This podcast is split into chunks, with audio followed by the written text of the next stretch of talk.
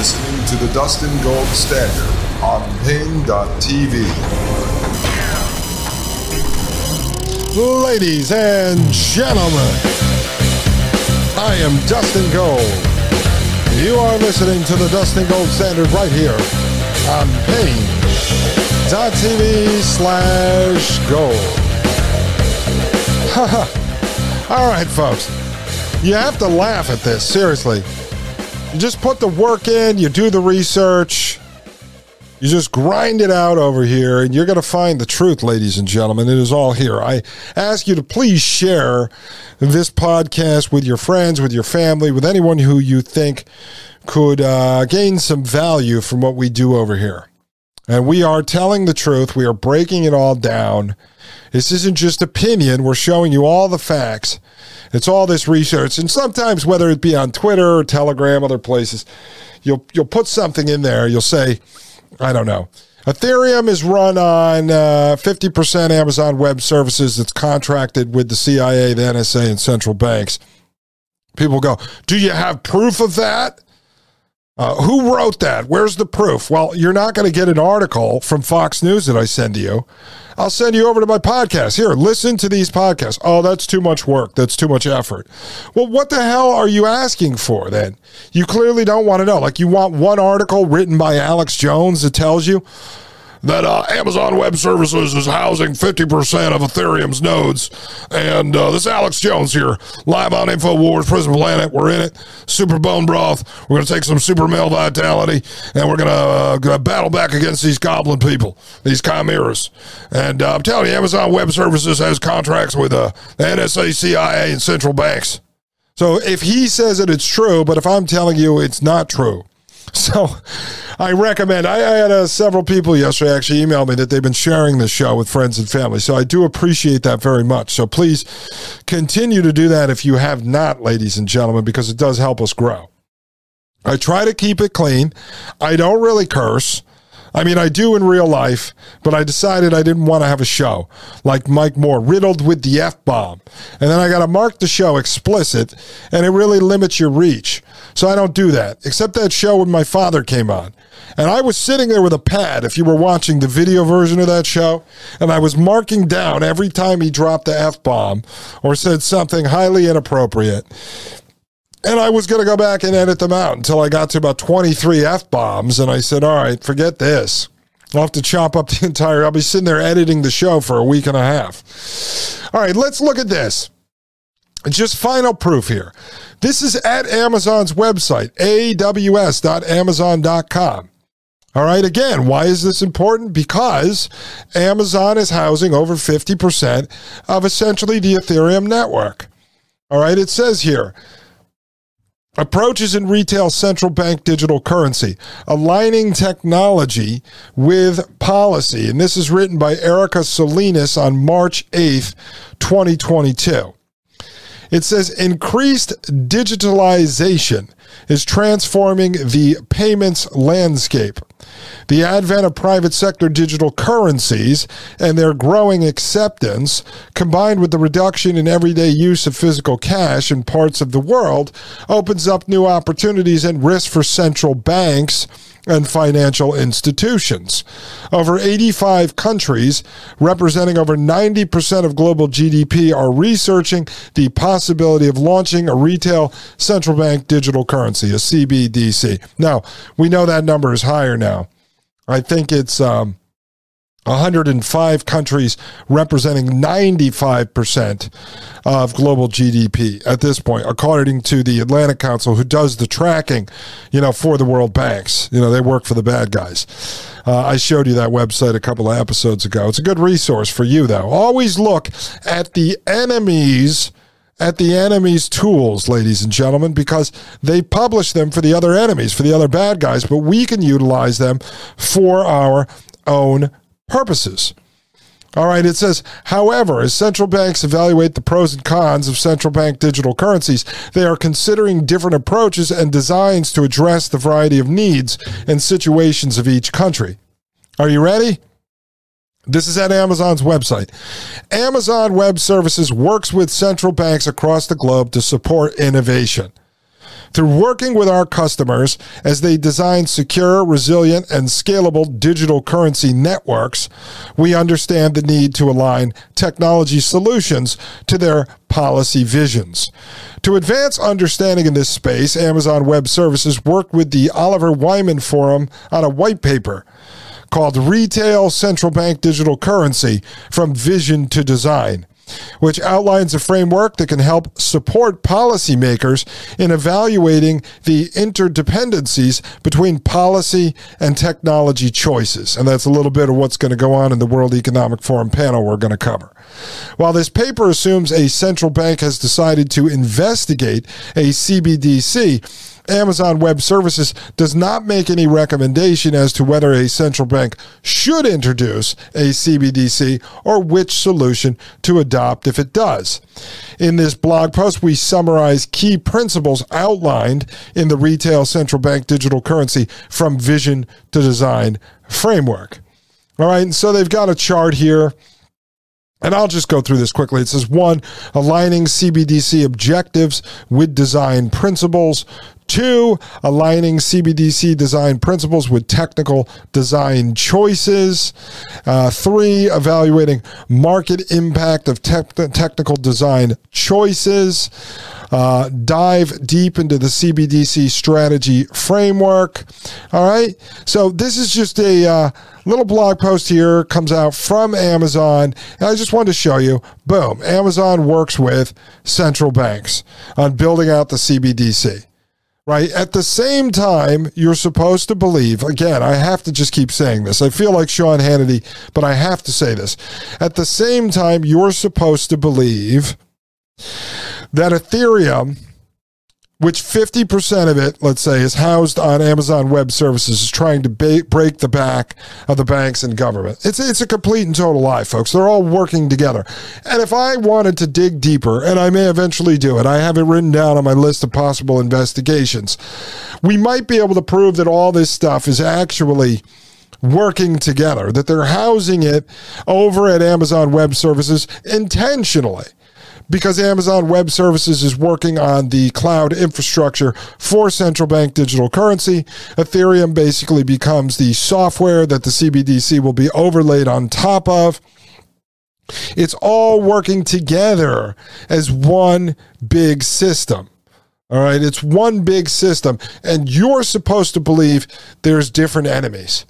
And before we get into World Economic Forum, let me just say this. I think it's important. There's a lot of people that reference Sun Tzu, The Art of War. I don't know how many people actually read it, but uh, it talks a bit in there about knowing your enemy. And one of the reasons why I think it's so important to understand the technocracy and the transhumanists from the history through the present day through what we project they're going to do in the future is because you have to know your enemy. If you are going to fight back against the system, or if you are going to resist the system, or if you are going to attempt to live one foot in and one foot out of the system, you have to understand what that system is. You cannot avoid it you cannot challenge it. You cannot resist it. You cannot push back against it. You cannot fight it. You cannot revolt against it. You cannot explain it to people unless you understand what it is. And that's what we're trying to do here is to break it down and to understand what this system is. And then you'll understand why it is in your best interest to try to live outside of it as much as possible. So you have to know your enemy if you're going to fight your enemy. You have to understand your enemy's playbook. And there are bits and pieces of their playbook scattered all over the internet in all sorts of books and all sorts of documentaries on all sorts of podcasts. Now, some authors and journalists and podcasters and radio hosts will only go to a certain level and they will cut it off there. I try to go as deep as possible, folks, so I can show you what's actually happening. I mean, I don't think on this show I'm going to go as deep as. Uh, uh, Tartaria and uh, Bigfoot and uh, vampires. I mean, I've listened to a lot of podcasts on that stuff. I've read a lot of books on that. But I think the vampires and the goblins and the Bigfoots are all right here. These are the technocrats and the transhumanist folks. They are evil humans doing evil things. And in some cases, I don't believe that they even believe they're evil, which makes them even more dangerous. But they are the wolves. They are the wolves that want to rule over the sheep. And we need to be the sheepdogs to try to lead the other sheep away from the wolves. It's a very difficult undertaking. But this is important so I think we just broke apart this uh, idea of decentralization. This is nonsense. It's nonsense. It's all centralized under the new players. Is there a giant server system in the Treasury or over at the central bank that runs all this? No. Is it being outsourced to Amazon Web Services? Yes, most likely. That is going to happen. Uh, 50% of the Ethereum network is there. If they are going to start building CBDC on top of it, my guess is that it will be housed by Amazon Web Services because you know that Amazon Web Services and Microsoft, as they said, are the two big competitors in the government uh, cloud space to begin with. So there's only two choices. And at the end of the day, Google and Amazon, minus uh, Microsoft, Google, Amazon, the rest of them, might as well be the same company, considering that they all are backed by the same exact investors. It's the same mentality of folks running them. They are technocrats, the scientists, the engineers, and the technologists who believe that it is their right it is their birthright to rule over all of the other people, to control the physical world, the digital world, the biological world, to control the politics, to control all of it. They actually do believe this. Now, since we're talking about central banks, I just want to pull up this article for you, okay? Now, hold on because they're going to have ads popping up all over it. Let's see if we can get rid of those. Okay. It's going to be a pain in the butt. Ads by Google over here blocking this article. So, uh, what we're going to do, folks, is I'm going to skip ahead here because this was quite important, but because there's so many ads overlaying on this page, I can't really show you this article. So, what I'm going to do, ladies and gentlemen, I don't really do this stuff in real time, but I'm actually going to print this Nope. If I print it, the ad still overlays on top. So let's see if we can say, stop seeing this ad.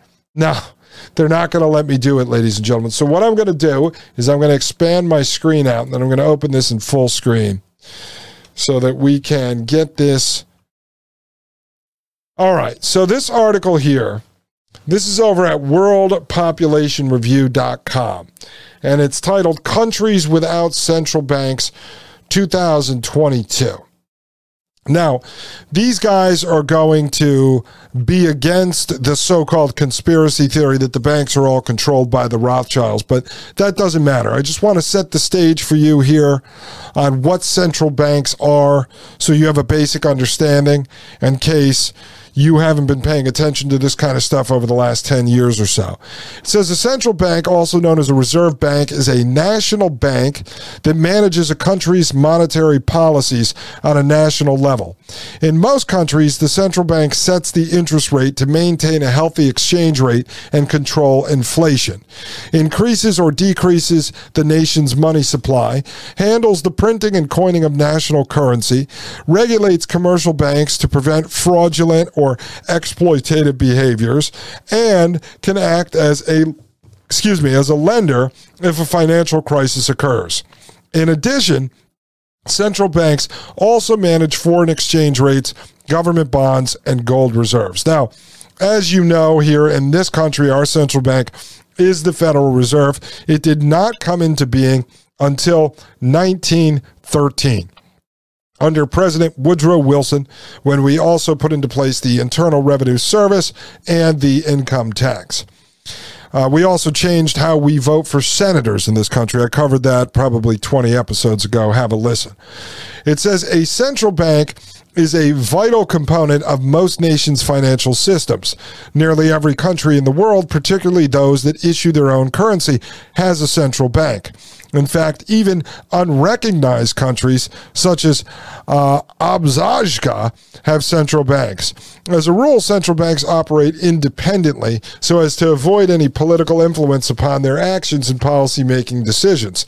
That said, most also cede limited control to legislative and executive bodies. See, it's a total mess. It doesn't even make sense. They're part of the government. They're independent. They're not part of it. They are part of it. They're part of it when they want to be, but they're not. It's just a bunch of private guys sit in a room, make decisions on interest rates, on printing money, but they have to answer to the government on Wednesdays, but on Fridays they don't because they're independent. There's no politics involved. You know why there's no politics involved? Because there's no such thing as politics. There's no such thing as Republican and Democrat in this country. Okay, there's not. That's a WWE Clown World Circus wrestling match for you and I to keep us entertained. Goes on to say many central banks also purchase gold and other assets to help back their financial system, and approximately 75% of the world's central bank assets are held by China, the United States, Japan, and the countries of the Eurozone. Despite the crucial role central banks play in a nation's monetary health, there are nonetheless a handful of countries that lack a central bank. Okay, so as of when this article was written, these were the countries that have no central bank, which probably means they're being invaded today. All right, that's usually what we do. If you say you don't want a central bank, then we come and invade you and kill you uh, until we put one into place. It's uh, Andorra, Isle of Man, uh, Kiribati, Marshall Islands, Micronesia, Monaco, Nauru, Palau, Panama, and Tuvalu. And I, I, used to do research on this stuff years ago, so the stuff in my head is not really up to date, so I don't want to spend a lot of time referencing old material in my head. But let me just read you this because it's interesting and it's true, even though they use misdirection and spin. But it says the Rothschild banking empire, the predecessors, but not secret controllers of a central bank, right? So they don't control it. They just started it, put it together, but they don't control it. You have to say that actually, or you'll be thrown off of the internet. But I will give my personal opinion. We'll just roll the dice and go with that. When I get back from this break, let me finish up reading this to you. I'm going to show you a short list which is actually long, of all the countries with central banks. And then I'm going to introduce the uh, four characters that we are going to be hearing in this World Economic Forum panel discussion on central bank digital currency. But remember, folks, you know now that this decentralized idea of the Ethereum blockchain is a complete and total lie. It's a fabrication. All of these folks are working together with the same tech companies behind them. This is the technocracy. Ladies and gentlemen, I'll be right back. This is Dustin Gold with the Dustin Gold Standard right here on Paine.tv slash gold. You're listening to the Dustin Gold Standard on Paine.tv. Join the discussion at Paine.tv slash gold. You're listening to the Dustin Gold Standard on Paine.tv. Ladies and gentlemen, I am Dustin Gold. Welcome back to Paine.tv slash gold. You are listening to the Dustin Gold Standard. Folks, you can support us by leaving a five star review at Apple Podcasts and a comment not much to ask, folks. Or leave us a donation at donorbox.org slash Dustin Gold Show, or you can join us at Paine.tv slash gold. You can join the basic or the hot wire, ladies and gentlemen. The hot wire. Lots of people have joined the hot wire, and I want to thank you very much for that, folks. I really do appreciate it. So if you're interested, feel free to do that. It supports the whole Paine Network. It supports the Dustin Gold Show. It supports the Thomas Paine podcast. So please think about that. All right, let's continue here. It says the Rothschild banking empire, the predecessors but not secret controllers of central banks. In the 1760s, a Jewish banker from Frankfurt, Germany, and I'm allowed to say Jewish. All right, I'm a quarter Austrian Jew. Uh, my family was not practicing, but I am a quarter Austrian Jew. That's for the censors out there. I just want to put that out there. You cannot ban me for saying this. It says in the 1760s, a Jewish banker from Frankfurt, Germany, named Mayer Amschel Rothschild founded what eventually became a banking dynasty. From humble beginnings in the Jewish slums of Frankfurt, Rothschild would eventually establish banks in Frankfurt, Germany, London, England, Paris, France. Uh, uh, uh, Austria and Naples, it, uh, and Naples, Italy, with each bank headed by one of Rothschild's five sons. The family became known as pioneers and trendsetters in the realm of international finance and were instrumental in aiding England and its allies during the Napoleonic Wars of 1803 through 1815. At one point in the 1800s, the Rothschild family possessed the largest private fortune in the history of the modern world. For example, between 1895 and 1907, they loaned more than $450 million, more than $13 trillion by 2022 standards, to various European governments. Given their immense wealth and power, it's unsurprising that the Rothschild family was the subject of many conspiracy theories. What's the conspiracy theory? That they were uh, people that held immense power and wealth? How's that a conspiracy theory if you just admitted it? One such claim maintained that the family secretly controlled the world's wealth and financial institutions, including the central banks of various countries. No evidence exists to support this claim, although significant evidence exists that it's a myth rooted in and fueled by anti Semitism. Well, you just told us what they were doing. They set up these banks and they were funding uh, the Napoleonic War. I mean, does that not prove exactly what you're now denying? goes on to say, in reality, central banks are essentially a government function. As such, they would not be subject to control from a private family, even one as influential as the Rothschilds. In the 18th and 19th centuries, however, many countries had not yet established central banks, so the Rothschild banks fulfilled many of the functions that a central bank now carries out today. The Rothschild family is involved in financial services, real estate, nonprofit organizations, winemaking, and other fields. So I just wanted to show you. So that's that's sort of the short history, the abridged version of central banks. I don't want to go too into depth on central banks now. We're eventually going to cover that because one of the original United States central bankers, his name was Frank Vanderlip. We mentioned him about 10 or 15 episodes ago was actually bringing Howard Scott, the founder of Technocracy Inc., around and introducing him to folks. So you generally find bankers behind any of these big power schemes, these big control schemes, uh, because they have to be funded by the bankers. And the bankers, as I told you, aren't really interested in money, not the way you and I see it. They print the money.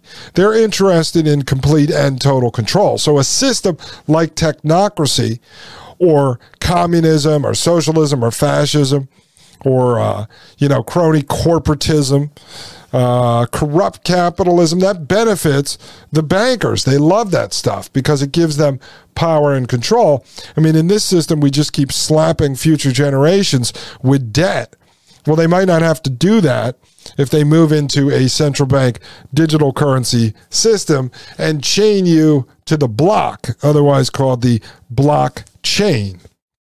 All right, folks. So, just a little brief history on central banks. Now, let's look at this. We're over at Wikipedia, and this is a list of central banks. And I'm not going to go through all of it because there's how many here? I don't know, folks. I think it's 190 something countries have central banks.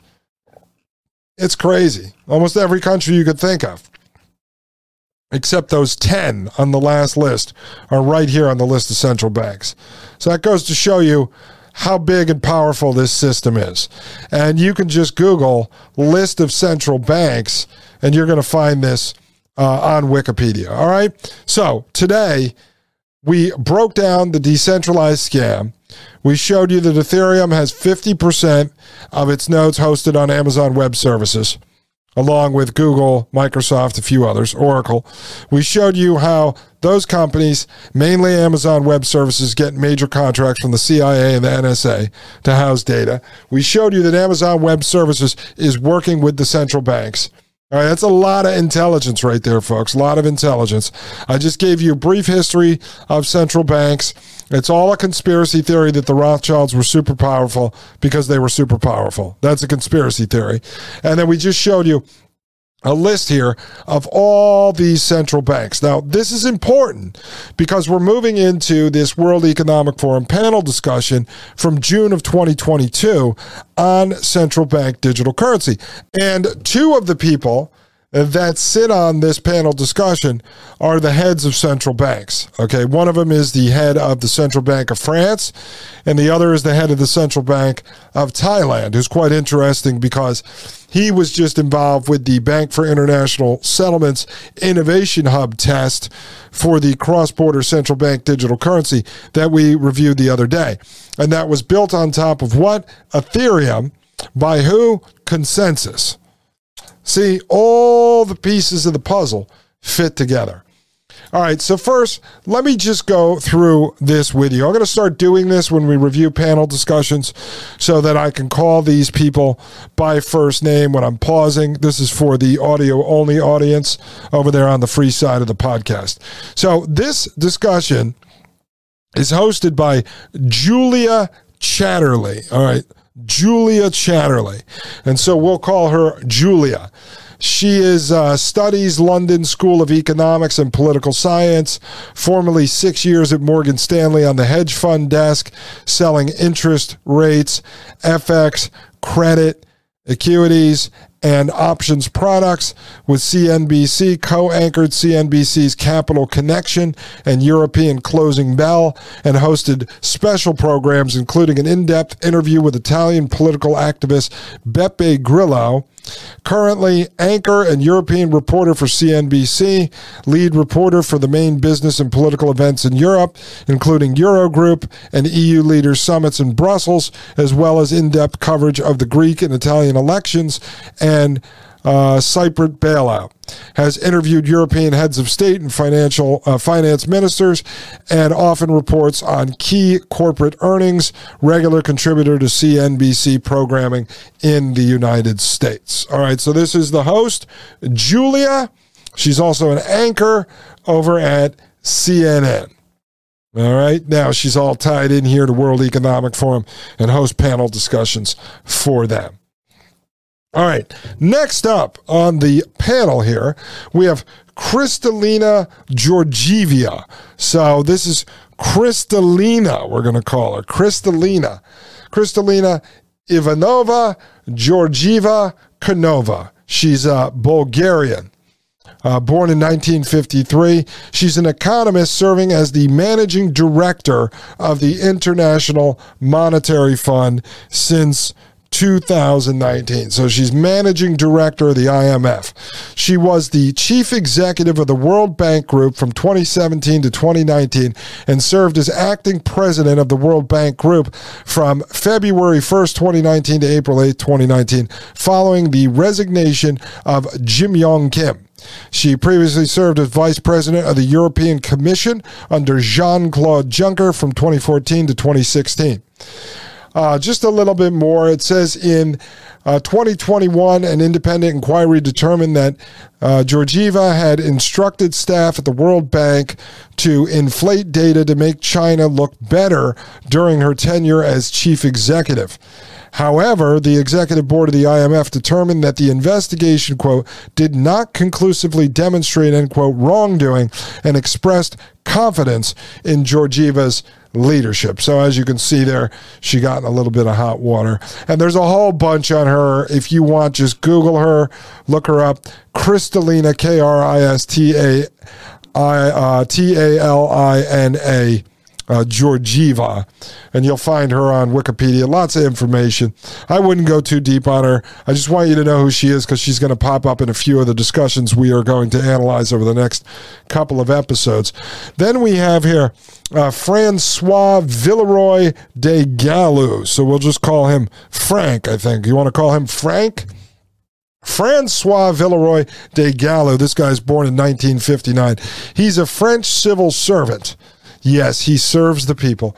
And banker, serving as governor of the Bank of France and ex officio president of the French Prudential Supervision and Resolution Authority since 2015. So this guy is the uh, governor, we'll call him Gov of Bank of France. So he's the head of France's central bank, ladies and gentlemen. I just want you to have a little understanding of who these folks are. This guy was born in Strasbourg. He descends from the family Villeroy de Galhau, co owner of the ceramic manufacturer Villeroy and Boch domiciled since the late 18th century in Wallerfangen, speaks German fluently. After earning his French uh, bachelorette degree at the Lycée Saint Louis de Gonzague and his engineering degree doesn't really matter, ladies and gentlemen. Anyway, this guy is the head of the central bank of France. All right. And then we've got Axel uh, where is this? Axel P. Lehmann. So I looked it up. No relation to the Lehman brothers. He has two N's in his name. They had one. He's chairman of the board of directors of uh, Bank Suisse. Okay. So he is, we're going to call this guy, this is Axel P. Lehmann. So we'll just go by Axel here and uh, Credit Suisse. And just give you a little bit of his credentials here. He's uh, chairman and chair of the Governance and Nominations Committee, uh, chair ad interim of the Risk Committee, member of the Conduct and Financial Crime Control Committee, member of the Audit Committee. This is uh, Credit Suisse. He also was involved with UBS, Zurich Insurance Group, Swiss Life, Institute of Insurance Economics at the University of St. Gallen, and he's got a bunch of uh, degrees and PhDs and stuff like that, folks. So this is uh, the guy who's basically going to be representing the so-called private sector on this plan- panel. So you've got the managed director of the IMF, you've got the governor of the Bank of France, and then you've got Axel, who is the chairman of the board of Bank Suisse. You'll see him kind of go tit for tat with uh, Frank. Uh, as Frank tries to hit back and make some jokes against the so called private sector and the commercial banks.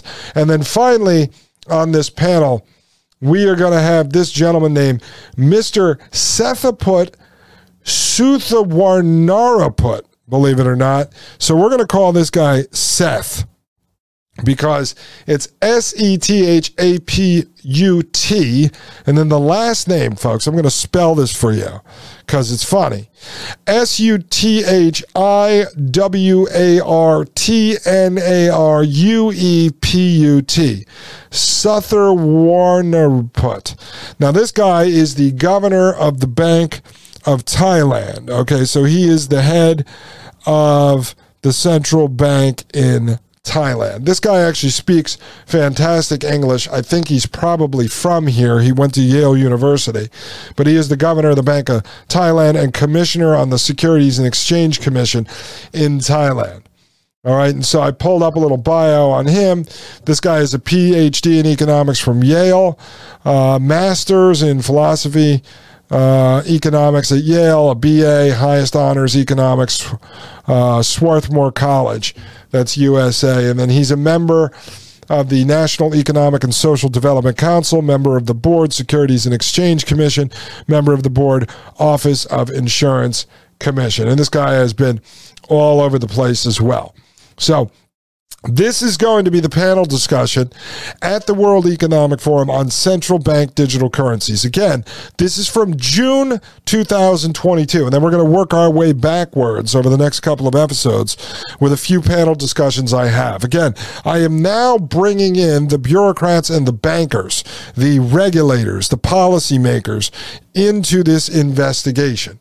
We've gone through the technologists, the tech companies, the private investors, all that stuff. And now we're going to bring in the guys who are setting the policy, the central bankers. And as I said, some of this is going to sound a little bit boring to you, but trust me, there's many, many nuggets inside here. If you like to analyze and investigate this type of stuff, this is chock full of nuggets for us, ladies and gentlemen. Again, we're trying to work this towards being able to put the big picture together and help you figure out when this system is coming and how we are going to work around this system. Ladies and gentlemen, I'm going to work around a quick break. I'll be right back. This is Dustin Gold with the Dustin Gold Standard right here on Paine.tv slash gold. You're listening to the Dustin Gold Standard on Paine.tv.